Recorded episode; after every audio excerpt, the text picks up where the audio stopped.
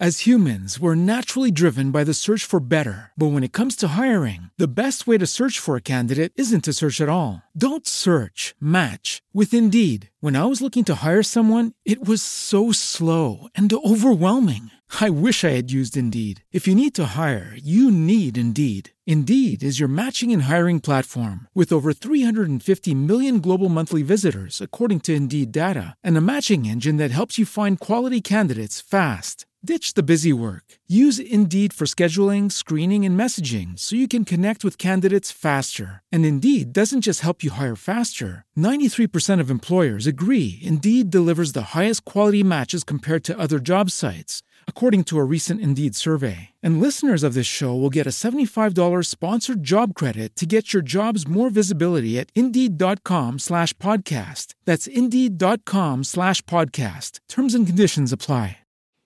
Ciao a tutti amici di Vanilla. Sulla carta l'unità settecentotrentuno era un corpo di ricerca per la prevenzione delle epidemie e il rifornimento idrico dell'armata del Kwantung, di stanza nella zona nord-orientale della Cina. Nei fatti era la controparte giapponese dei medici nazisti che effettuavano esperimenti sugli esseri umani. In entrambi i casi c'erano gli orrori e le atrocità, le urla dei prigionieri da un lato e il sadismo e l'indifferenza dei carnefici dall'altro. L'unità operava in strutture che, al pari dei campi di sterminio, equivalevano a delle fabbriche di morte. Si pensa che le vittime furono circa tremila, ma ancora oggi il numero esatto è sconosciuto. Potrebbero essere molte di più, difficile pensare che fossero di meno. Prima di raccontare la genesi, lo svolgimento e la fine impunita dell'unità settecentotrentuno e di Shirō Ishii, vi ricordo di lasciare un like al video e di cliccare sul tasto iscriviti proprio qui sotto. Sosterrete il nostro progetto di divulgazione storica e culturale. Grazie mille.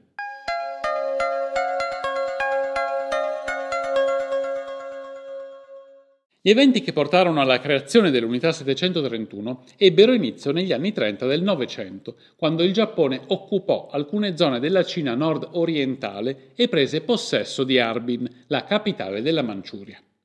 I venti di guerra europei soffiavano anche in Asia e il pericolo di uno scontro con l'Unione Sovietica convinse il governo di Tokyo a promuovere una serie di ricerche scientifiche in ambito militare. La nuova frontiera erano le armi biologiche e il medico Shirō Ishii assunse le redini di un innovativo progetto di studio e sperimentazione con sede proprio ad Harbin. L'esercito imperiale gli diede carta bianca per sfruttare la città come se fosse un enorme laboratorio. Si trattava di una zona densamente popolata e, in un primo momento, il centro di ricerca ebbe sede nell'area industriale dove risiedevano le classi meno abbienti. Nacque la segretissima Unità Togo, nome in codice della divisione per la prevenzione epidemica dell'armata del Kwantung. L'obiettivo di Ishii era la creazione di un arsenale in grado di porre il Giappone un gradino sopra le altre nazioni, ma i risultati del progetto dovevano passare per una minuziosa ricerca scientifica che prevedeva la sperimentazione su cavie umane. Per portare a compimento il progetto serviva un luogo che non desse troppo nell'occhio e il sito perfetto era un sistema di villaggi cento chilometri a sud di Harbin. Nell'agosto del millenovecentotrentadue i soldati sfrattarono gli abitanti dell'area e l'unità si stabilì in una struttura denominata la Fortezza di Zhongma, una serie di edifici ben protetti da mura alte tre metri, filo spinato e recinzioni elettriche. Correva l'anno millenovecentotrentatré. Ishii e i suoi collaboratori diedero inizio agli esperimenti, ma qualcosa andò storto. Un fallimentare tentativo di evasione, prima, e una misteriosa esplosione del deposito di armi, forse un sabotaggio, poi, misero a repentaglio la segretezza del progetto. Per rafforzare la sicurezza e scongiurare altri problemi, l'unità ottenne il permesso di ampliarsi e insediarsi altrove. Prima di partire Ishii ordinò l'uccisione di tutte le cavie e la demolizione della fortezza.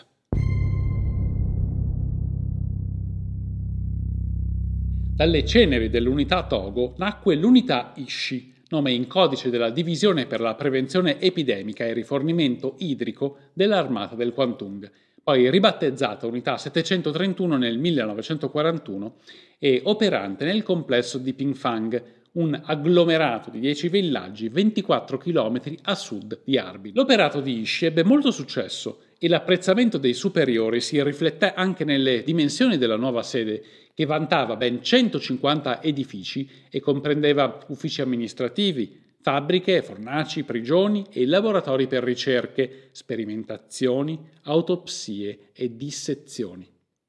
Per non destare sospetti nella popolazione locale e giustificare l'imponenza di un progetto di tale portata, con un gran via vai di treni e camion, le autorità sparsero la voce che fosse in costruzione una segheria. A partire dal millenovecentotrentasette ci fu una significativa espansione, con la nascita di otto unità satellite sparse per la Cina, come ad esempio l'unità milleottocentocinquantacinque a Pechino, la milleseicentoquarantaquattro a Nanchino e la novemilaquattrocentoventi a Singapore. Ishii, che divenne il supervisore di tutte le sedi, arrivò a controllare una rete di oltre diecimila dipendenti.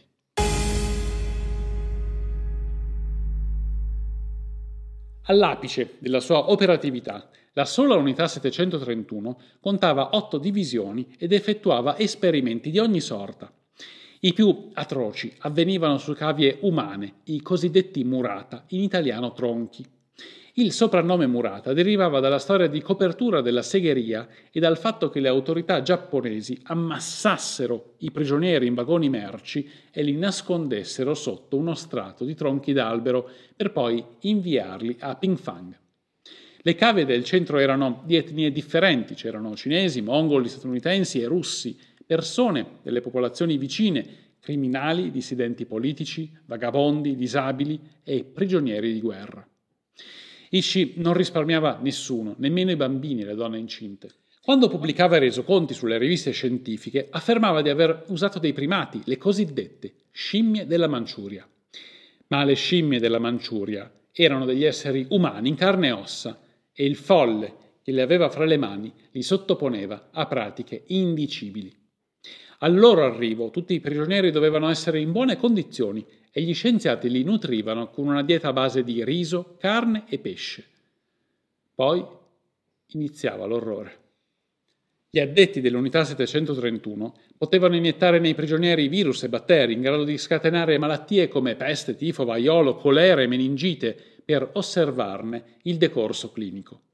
Potevano usarli per testare lanciafiamme e granate oppure potevano vivisezionarli senza anestesia, asportando stomaco, polmoni e fegato. Altre volte venivano amputati gli arti dei prigionieri per registrare che tipo di perdite di sangue causasse l'amputazione e poi, magari in un giorno di particolari stranezze, gli arti venivano riattaccati anche da qualche altra parte del corpo. C'era chi veniva appeso testa in giù fino al sopraggiungere della morte, chi riceveva iniezioni di bolle d'aria nel sangue per valutare le tempistiche dell'embolia e chi soccombeva a lunghe sessioni nelle camere a pressione. Non mancavano i test più assurdi, come le iniezioni di urine di cavallo. Quando il Giappone entrò in guerra contro l'Unione Sovietica, l'unità si concentrò sull'ipotermia e portò avanti delle ricerche che, almeno in teoria, dovevano contribuire allo sforzo bellico nelle gelide terre dell'Est Europa. Ma nel teatro degli orrori di Pingfang c'era spazio anche per i rapporti sessuali forzati ed esperimenti sulle malattie veneree.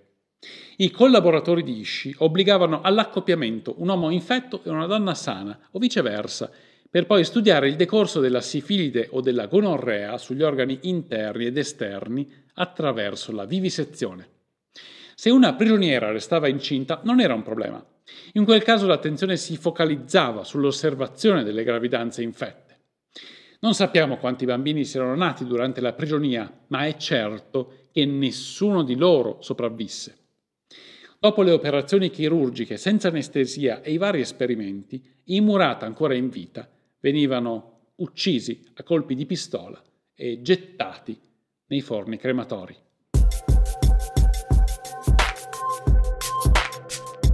Ah, gli esperimenti sugli esseri umani non erano che la punta dell'iceberg. Tutte le attività del centro erano collegate all'ambito militare e in particolare la pratica della somministrazione delle malattie epidemiche confluiva nella creazione di un arsenale patogeno in grado di infettare i bacini idrici, i campi e più in generale le popolazioni civili delle nazioni ostili al Giappone. In un primo momento Ishii progettò dei proiettili da settantacinque millimetri con all'interno materiale biologico, ma il progredire dei suoi studi lo portò a pensare più in grande e a ideare le famigerate U G cinquanta. Si trattava di bombe con un involucro in ceramica, farina e pulci infette con il batterio della peste. Funzionavano così. Un aereo le sganciava, le bombe impattavano al suolo e la farina attirava i roditori sui quali si posavano le pulci per diffondere il morbo. L'unità passò dalla teoria alla pratica fra il millenovecentoquaranta e il millenovecentoquarantuno, quando sganciò le U G cinquanta lungo le coste delle città di Ningbo e di Chande, nella provincia di Yunnan. Nel millenovecentoquarantadue invece il bersaglio fu Nanchino, dove aveva sede l'unità milleseicentoquarantaquattro. In quell'occasione Ishii ordinò la contaminazione del sistema idrico e la distribuzione di cibo infetto. L'esito di quei test fu lo scoppio di epidemie dalla portata comunque contenuta che uccisero uomini, donne e bambini.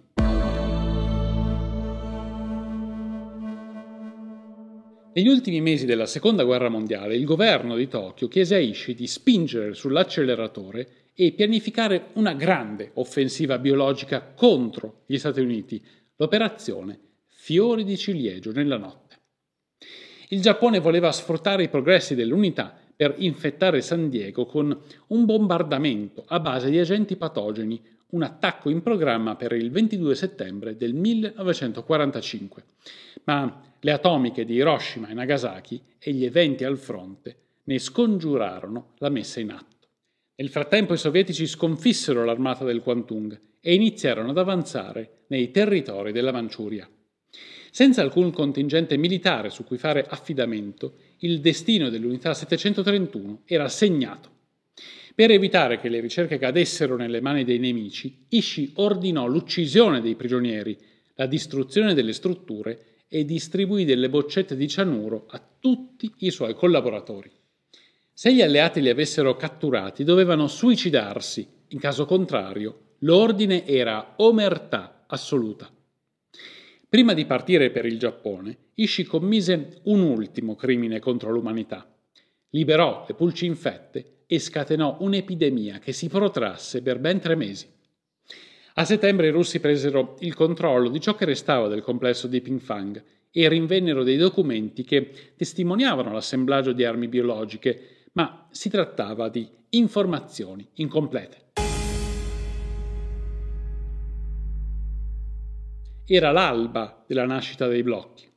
Sia l'Unione Sovietica sia gli Stati Uniti volevano scoprire i segreti di Ishii e ottenere l'esclusiva a svantaggio dell'altra superpotenza.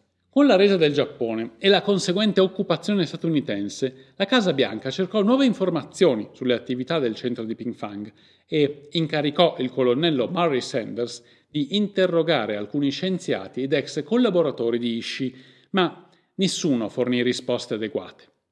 Tornò in patria il primo novembre del millenovecentoquarantacinque e nel suo resoconto scrisse che tutte le persone interpellate avevano negato la sperimentazione umana o lo studio di armi biologiche per scopi offensivi.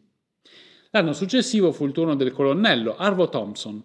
Con i giapponesi chiusi nell'omertà si concentrò su Ishii, ma individuarlo si rivelò un compito più arduo del previsto, perché nel frattempo l'ex capo dell'unità aveva diffuso la notizia della sua morte e aveva inscenato un finto funerale. La messa in scena non durò a lungo e gli statunitensi lo rintracciarono agli inizi del millenovecentoquarantasei. Lo misero agli arresti domiciliari e lo interrogarono dal diciassette gennaio al venticinque febbraio. Dinanzi a Thompson, Ishii si assunse tutte le responsabilità dell'unità, ma minimizzò la portata delle ricerche e negò la sperimentazione umana. L'intelligence di Washington sapeva che stava mentendo e serviva un modo per convincerlo a collaborare. A quel punto la parola passò a tre scienziati, Norbert Fell, Erwin Hill e Joseph Victor, che dal venti giugno del millenovecentoquarantasei al dodici dicembre del millenovecentoquarantasette riuscirono a ottenere nuove informazioni, seppur incomplete. Ormai era chiaro che gli Stati Uniti volevano i risultati delle sue ricerche e Ishii tentò il tutto per tutto, le sue conoscenze in cambio dell'immunità. L'ultima parola spettava al generale Douglas MacArthur, responsabile della ricostruzione del Giappone per conto degli alleati, che ebbe l'onere di valutare i pro e i contro della richiesta. Avere Ishii dalla parte americana significava lasciare la Russia a mani vuote e, sotto l'aspetto giuridico, proteggerlo dal comparire in aula gli impediva di rendere le attività del centro di Pingfang di pubblico dominio. L'accordo si concretizzò, ma a patto che Ishii non parlasse a nessun altro delle sue scoperte. Grazie all'immunità, Ishii non prese parte al processo di Tokyo e il tribunale non poté discutere dei crimini contro l'umanità commessi in Manciuria. Ma l'Unione Sovietica voleva che gli scienziati giapponesi rispondessero delle loro azioni e insistette per interrogare la mente dell'Unità settecentotrentuno. Per far calmare le acque, MacArthur acconsentì a un colloquio e istruì Ishii affinché non rivelasse nulla di nuovo. Il piano funzionò e il Cremlino dovette istituire il suo processo per crimini di guerra e per i crimini contro l'umanità, il cosiddetto processo di Chavarovsk, senza il principale artefice degli orrori di Pingfang. In quell'occasione i pochi membri dell'unità che finirono alla sbarra fecero trapelare pochissime informazioni e il segreto continuò a rimanere un'esclusiva degli Stati Uniti d'America.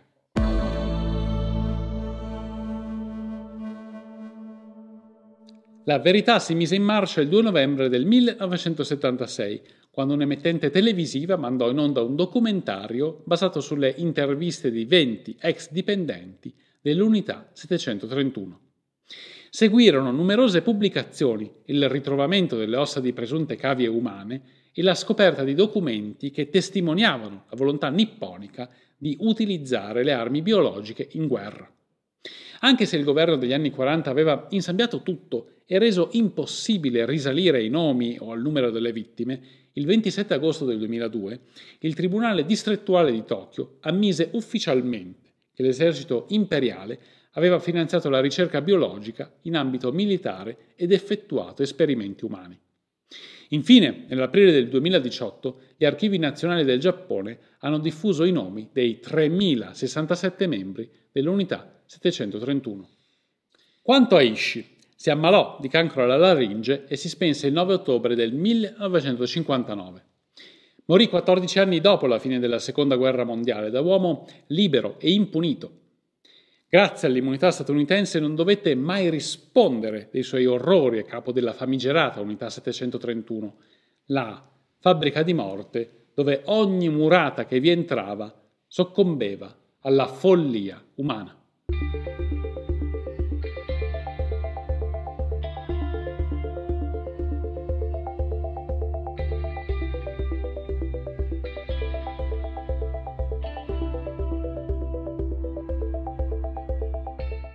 As humans, we're naturally driven by the search for better. But when it comes to hiring, the best way to search for a candidate isn't to search at all. Don't search, match with Indeed. When I was looking to hire someone, it was so slow and overwhelming. I wish I had used Indeed. If you need to hire, you need Indeed. Indeed is your matching and hiring platform, with over three hundred fifty million global monthly visitors according to Indeed data, and a matching engine that helps you find quality candidates fast. Ditch the busy work. Use Indeed for scheduling, screening, and messaging so you can connect with candidates faster. And Indeed doesn't just help you hire faster. ninety-three percent of employers agree Indeed delivers the highest quality matches compared to other job sites, according to a recent Indeed survey. And listeners of this show will get a seventy-five dollars sponsored job credit to get your jobs more visibility at Indeed.com slash podcast. That's Indeed.com slash podcast. Terms and conditions apply.